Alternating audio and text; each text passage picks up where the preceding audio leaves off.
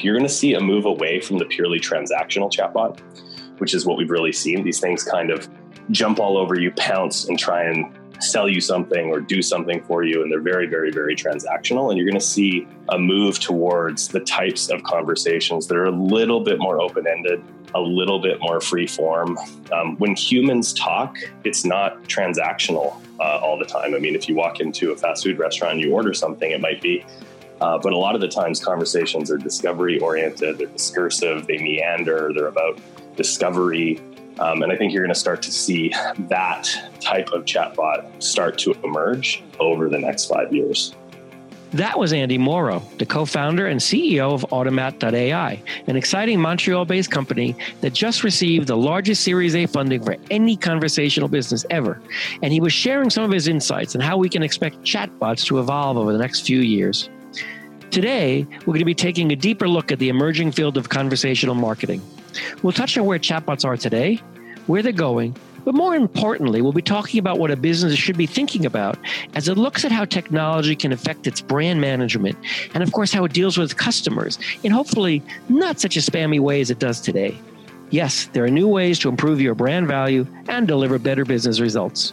I'm Jon Prial, and welcome to the Impact Podcast. Thanks for being here with us today, Andy. It's great to be here, man. Thanks. Andy, take us through your background, please. And, and I think it would be helpful if you can address where you were with respect to voice recognition and now kind of where we are with, let me just call it text. Um, I've been working in the conversational software space for like about 15 years. We did some of the first commercial IVR systems. Uh, I spent a good stint at Nuance working on uh, commercial IVR. And then while at Nuance, built the first enterprise mobile voice assistant, a thing called Nina, that was deployed places like Geico and Bank of America, Wells Fargo, Domino's Pizza, uh, Dom, their mobile voice assistant that's in their app currently was built by us. And then we started Automat a little over a year and a half ago to focus on more messaging, less speech recognition based types of conversational software, which I think is kind of an, an, interesting story in and of itself, just because the world tends to think that the trajectory of tech is from text into voice. I don't actually think that's true. I've worked on voice for many, many years and have moved into text and into messaging. And specifically, you know, we've we've decided to focus in this area again that we call conversational marketing, really focused on helping brands talk to their customers, fans, and followers build sort of personalized one on one conversations with all right. So we think about conversational marketing and, and, customer service. I've got websites that communicate with people. I got 800 numbers that people use to communicate with companies. I got IVRs. How do you see AI and NLP changing all this for the better? Great question. Um, I, th- I, think the first thing is it's not all about AI. I think that's and, and that's really been our journey as well. I mean, our whole company that has over, you know, the founding team of four has over 50 years experience working in conversational software. And I think we made the classic mistake. I think it took us, you know, a decade plus to learn the the lesson that that a lot of people seem to know right out of the gate, which is, you know, not building tech for tech's sake. But I think that the AI field is guilty of that more so than than other areas are. And the reality is is that it's not going to be all AI breakthroughs. I think the technology needs to get to the point where it's not so focused on again transactions and trying to sell me something or trying to to or, or only try to sell me something or only try to narrowly fit my customer service request or that kind of thing. I think what you're going to see is the tech is going to get better, but you're also going to see that the applications of it are going to get smarter. And I, I think if you look at it through the long lens of history, the last 15 or 20 years where speech recognition first started to get commercialized, we're actually still dealing with a lot of the tech and design paradigms that came out of that. And let me be super concrete about that. Speech recognition, even if it was perfect today, the best it would ever be able to do is a walkie talkie style conversation because what we're doing right now, where in a normal conversation, someone might say, uh huh, and they give me sort of markers along the conversation where I know you're listening, I know it's making sense, all that kind of stuff, can't be done because of the architectures of conversational software systems. They haven't actually been built in order to allow conversations that are natural in the way that people have conversations, which is even if I'm the one monologuing like I am right now, you're still present in the conversation. And I think we're going to see systems that actually allow both in voice and in, in speech recognition and in messaging type conversations where you know when you're chatting with someone they don't wait to get your full response. You might be texting and you're texting back to them at the same time. I think first of all you're going to see broad architectural changes that are going to allow that type of conversation. And then we're going to see a move towards other interesting applications of the tech that aren't just customer service. I think our our foray into conversational marketing, I think, is one example of that. But I think for too long, we've looked at speech recognition and conversational software primarily as an automation technology exclusively. And I think we're going to see people taking other uh, avenues of exploration. I think that's that's also going to end up unveiling different ways to, to use this software in, in different meaningful ways. And then would you see this then helping, you talk about marketing, would you see this helping a brand? And what are the risks and rewards if you get it right or get it wrong? You know, I think it absolutely it's going to help a brand. And let's sort of baseline where brands are at today. Again, the last maybe 10, 15 possibly years of digital marketing has really turned into what I like to call digital monitoring. And I don't necessarily mean that in a pejorative way. I just mean it in a fact based way, which is dawn of the web. It was really pixels and cookies to follow people around and track what websites they went to. And a lot of this was meant to be used in non nefarious ways. It was meant to give you a better experience by knowing when you came back to a website and that kind of thing. And then, of course, with search, we track your search history in, in order to provide contextually relevant ads. And I think most people would say something like Google has been net positive from an advertising perspective. You know, the ads are not in your face, but still you're being monitored. And then, of course, with social, you know, who are you friends with? What do you like? What do you read? What do you view? What do you watch? What are your political affiliations? And then, based on all of that, uh, brands are allowed to do kind of two things with all of that data that gets collected. One, they're allowed to or can send you display ads. So these are the you know ads that follow you around on the web, and you're like, why am I still seeing that? It's maybe a product you bought yesterday now that you're getting everyone's had that happen where you're like i just bought that. Why is that being advertised to me now? Or you know you did a search last week and this thing is following you around the web. Or you get uh, marketing emails which most of us just call spam right? So i'm not like morally opposed to the idea of the digital monitoring world it's kind of the world we live in but what i am opposed to is that brands spend billions of dollars effectively pushing content out to people customers don't really like. Nobody likes display ads and nobody likes spam but it's the only reliable way a brand has to drive a business result when they need to you know make sure that they can go sell things. And i think like any good salesperson knows sales is actually a very empathetic um, activity. You know you sell more when you actually know people and care about them and understand their needs and wants and desires. And i think what we're going to see with conversational marketing is the ability to at scale be able to do a little bit of that. Today we can already do some of that. We can learn a little bit about what someone likes and based on that be much more contextual about when we communicate with them and how we communicate with them. And that's just going to get better over time. And the benefits to brands are obvious. There's going to be economic benefit in terms of being able to um, sell more. But i think more broadly brands have had to go have their customer communication be disintermediated by Facebook, by Google, by others. And by having a literal voice of the brand, they're going to be able to own that customer communication. So, you mentioned Facebook uh, as kind of uh, one way of reaching out to these people. So, give us some examples. I think one that was interesting was your L'Oreal Beauty Gifter app. So, talk about why Messenger and, and how that works. Yeah, Messenger is really interesting, right? So obviously, Facebook's one of the most important companies on the planet. Messenger has, as of last communication, 1.2 billion people. And, and it's getting to the point where virtually everyone you talk to has the Messenger app installed. Facebook was very aggressive about decoupling the Messenger app from the primary Facebook app. And now it's led to this behavior where virtually everyone has that app and uses it. And it's got some big advantages, right? You don't need to have somebody's phone number. You can just type in their name. I use it all the time to reach people that I don't have their phone number, you know, that kind of thing. So it's just a really powerful platform independent of the chatbot capability that they have. But obviously, having that many people on the platform and then they opened it up, you know, going on a year and a half now, I think April 2016 actually was when they opened it up to allow for bot technology.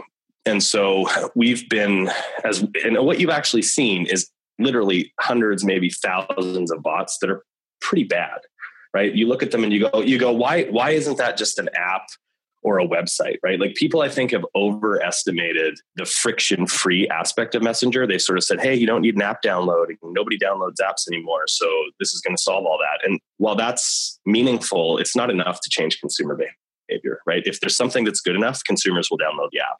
If it's good enough, they'll use the mobile web. And so trends are never a good reason to sort of follow the herd. And so when we looked at this, we said, what could we build that would really be messaging first, like the kind of experience that you would really only build on messaging and that would really make sense on messaging and, and in what industry? And we really focused a lot on beauty. Um, and beauty is a very interesting market because it's very consultative, it's very expertise driven. It requires a lot of inspiration to find products, it requires a lot of education to know how to use those products, be they uh, makeup or skincare products. And for a lot of people, beauty is really an entertainment industry. There's a whole thing related to influencers and, and makeup tutorials and all that. So it really is runs the gamut.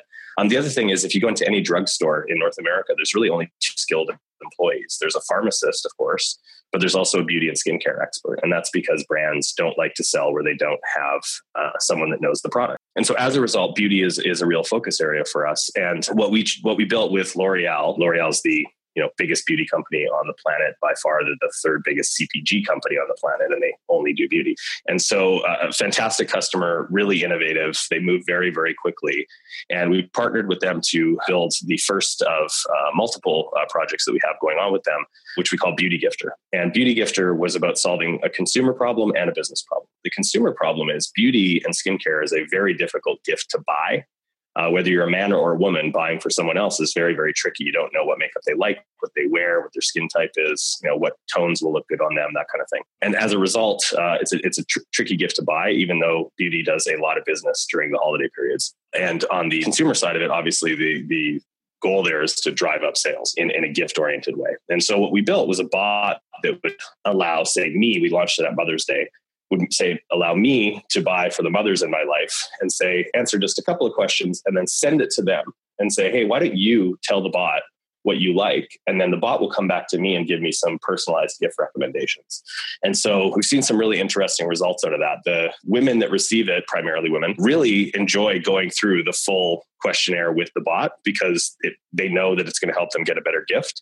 And the buyers have to do almost no work in order to get a really personalized recommendation and they don't have to go to a store and talk to a salesperson and try and explain you know what their wife or their mother uh, like. So, really, sort of messaging first type use case, and we see really high sentiment uh, ratings. We put buttons in front of people that say, "Do you like it?" They go, "Yes." Like the NPS is through the roof, the engagement is through the roof, and you know the read rates and open rates on messages sent from messaging applications just destroy anything you see in email. We'll regularly see over 50%, you know, open rates and read rates and the response rates even on those messages are incredibly high.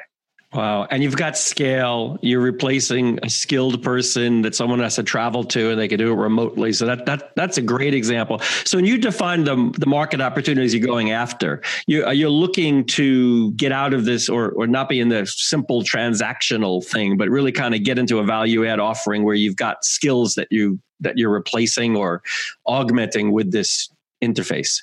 I think that's part of it. And I mean, even if you look at some of the experiences we've built, I, I, think they're a little bit transactional and we're learning as we go as well. Conversational marketing as a, as a focus area. I mean, we were really the first ones to start using that. That term has been around. People have tried to use it, you know, for email and other things. But in the messaging world, we were really the first to sort of pick it up. We were the first to say we only do marketing as a use case. A lot of folks are saying, oh, we'll do service or we'll do entertainment or we'll do marketing. They're not really distinguishing. They think that the market is conversational software, and there is no conversational software market. There's a bunch of niche markets. The marketing one is is starting to to grow. And so that's where we're sort of focusing is is in that space, looking to drive a disruptive amount of business value.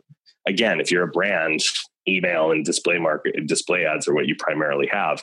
And i think we started off transactional because it was the right play hey could we sell more if we were pretty direct? And i think what we're finding it's not that surprising in retrospect is that messaging is a very very intimate channel.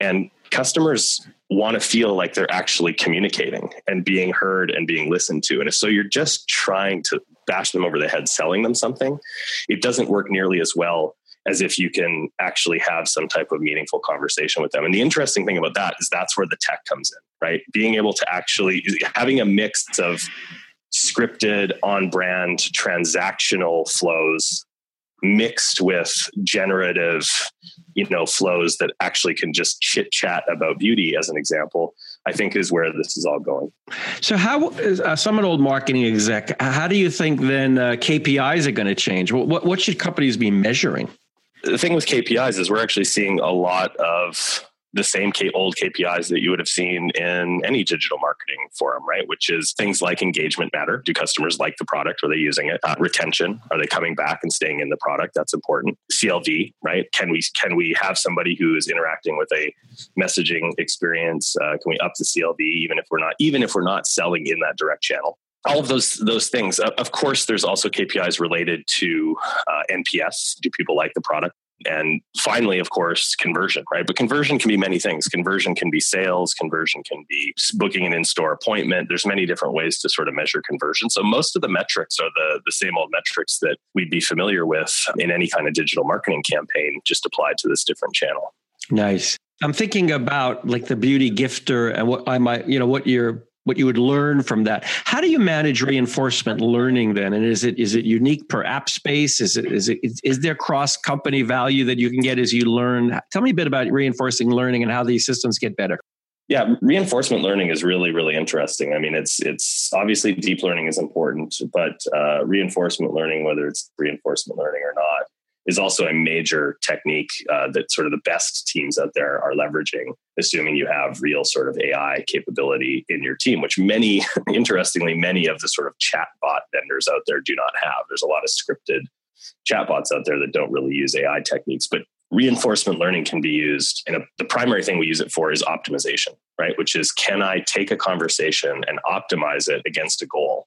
Where that goal might be uh, the longest conversation the most engaging conversation the conversation that people want to share with their friends the conversation that drives the highest nps or maybe the conversation that drives the highest sales right? So using reinforcement learning to have the machine modulate the dialogue and conversation towards a goal is a really really powerful technique. And I think you're going to see the companies that are doing scripted non AI chatbots are not going to be able to take advantage. Yeah, that's very cool because that's such a wide range of outcomes. You know, sharing a conversation or the longest conversation or NPS. I love that.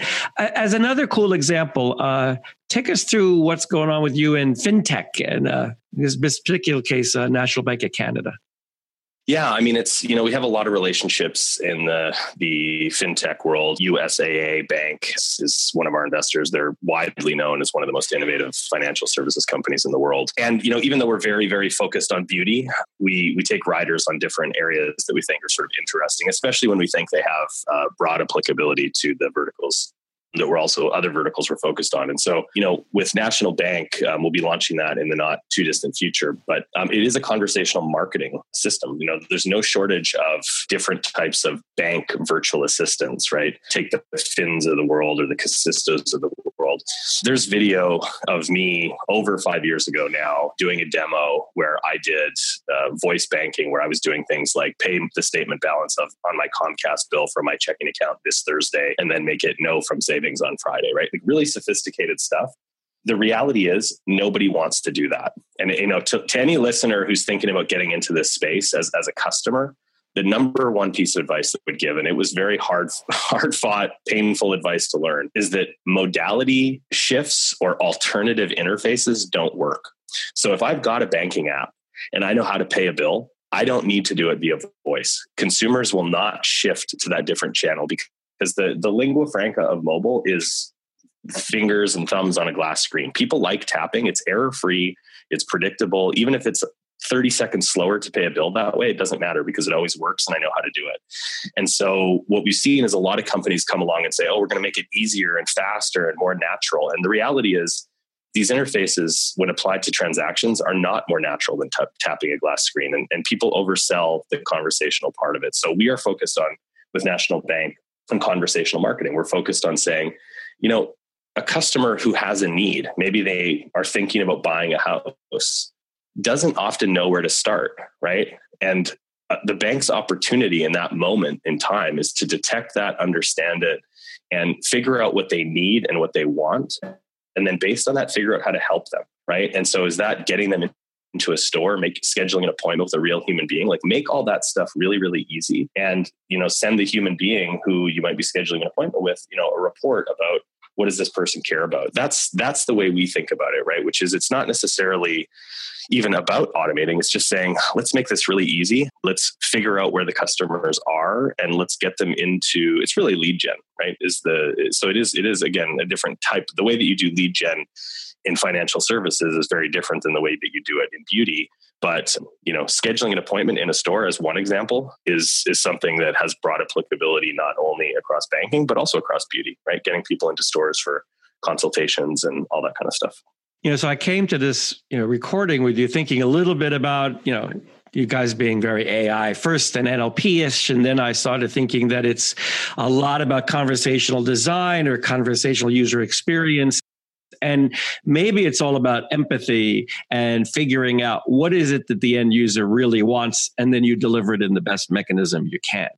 I'm not sure if that's right or not. Is that a fair conclusion, or what's your sense on that?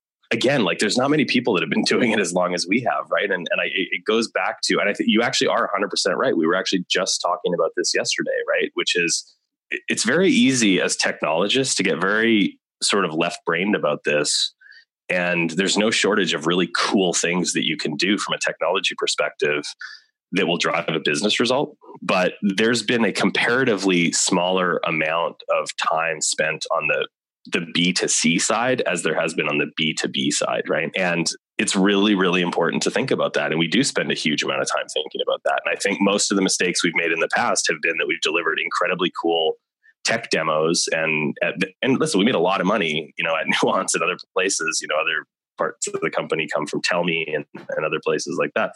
A lot of money has been made d- delivering these experiences but let's be honest customer service as one example has always been about the b2b side of the business. Now it gets sold internally. People say oh it's a great consumer experience. It's more natural. But the reality is is that a phone based ivr system if you hang up because you're frustrated, they count that as a win, right? That's like the dirty secret of, of customer service automation. They say, oh, that call was contained. That, that customer must have got what they wanted, not hung up in disgust, right? And so thinking about what it is that people want and, and looking at this through sort of a human lens is super important. And I think the balance for us has been how do you do that in a way that doesn't veer too far off into the the realm of design, the traditional kind of hooked design, you know, w- which Facebook uses and that kind of thing to suck me in and keep me in. I mean, you want to build a really successful product. And so you want it to be engaging and you want it, you know, people to come back to it. But let's be honest, like nobody wants to have conversations with brands every day, all day. But brands have a lot to win by reaching out in the right moment in the right way with the right kind of thing to say. And I think in that particular way, um, that, that's really what we're seeking, right? I want brands brands to have a voice. I want brands to be able to reach their customers in an engaging way that offers real value. And in a few years' time, I look at success and I say, when people say, Hey, what's conversational marketing? What do you do? And we tell them, they go, Oh, that's really cool. Like, I remember when, you know, we used to get all that spam email and all that junk thrown at us and like, yeah, like I just bought something last week. It was really handy, knew exactly what I wanted, reached out and told me about it. Like, I don't think it's, it's the kind of thing that you're going to look at and go, the world is this massively better place because we're doing that. But I think the world will be a slightly different place, you know, and I think a lot better than the current world of just ads and email shoved at us to try and get us to buy. And I think when I work with companies, there's great people, right? I work at L'Oreal. There's just tremendously good people who care about their products and care about their customers. And that happens at every company that we do business with. People care. And I think the current digital marketing tools that are given to those companies to interact with their customers removes the humanity. And it, you know, and, and the way I think about it is, if these customers that I work with, that I know, these people who are great people, could sit down across the table from a customer, that customer would feel the passion for the product and feel how much that person cares about them. And it would lead to a great experience and probably a sale. And that's you know being able to bring that to the world and to give that ability to brands and give that experience to people feels like something that should exist. What a great wrap up. Andy Mauro of automat thank you so much for being with us today. Thanks Jon. It's been fun machine learning, artificial intelligence, natural language processing are all technology enablers that are able to drive profound change in the relationship between a business and its customers. And from our perspective here at Georgian Partners, it's all part of the greater emerging trend of conversational business. Thanks for being with us for the Impact Podcast. I'm Jon Prial.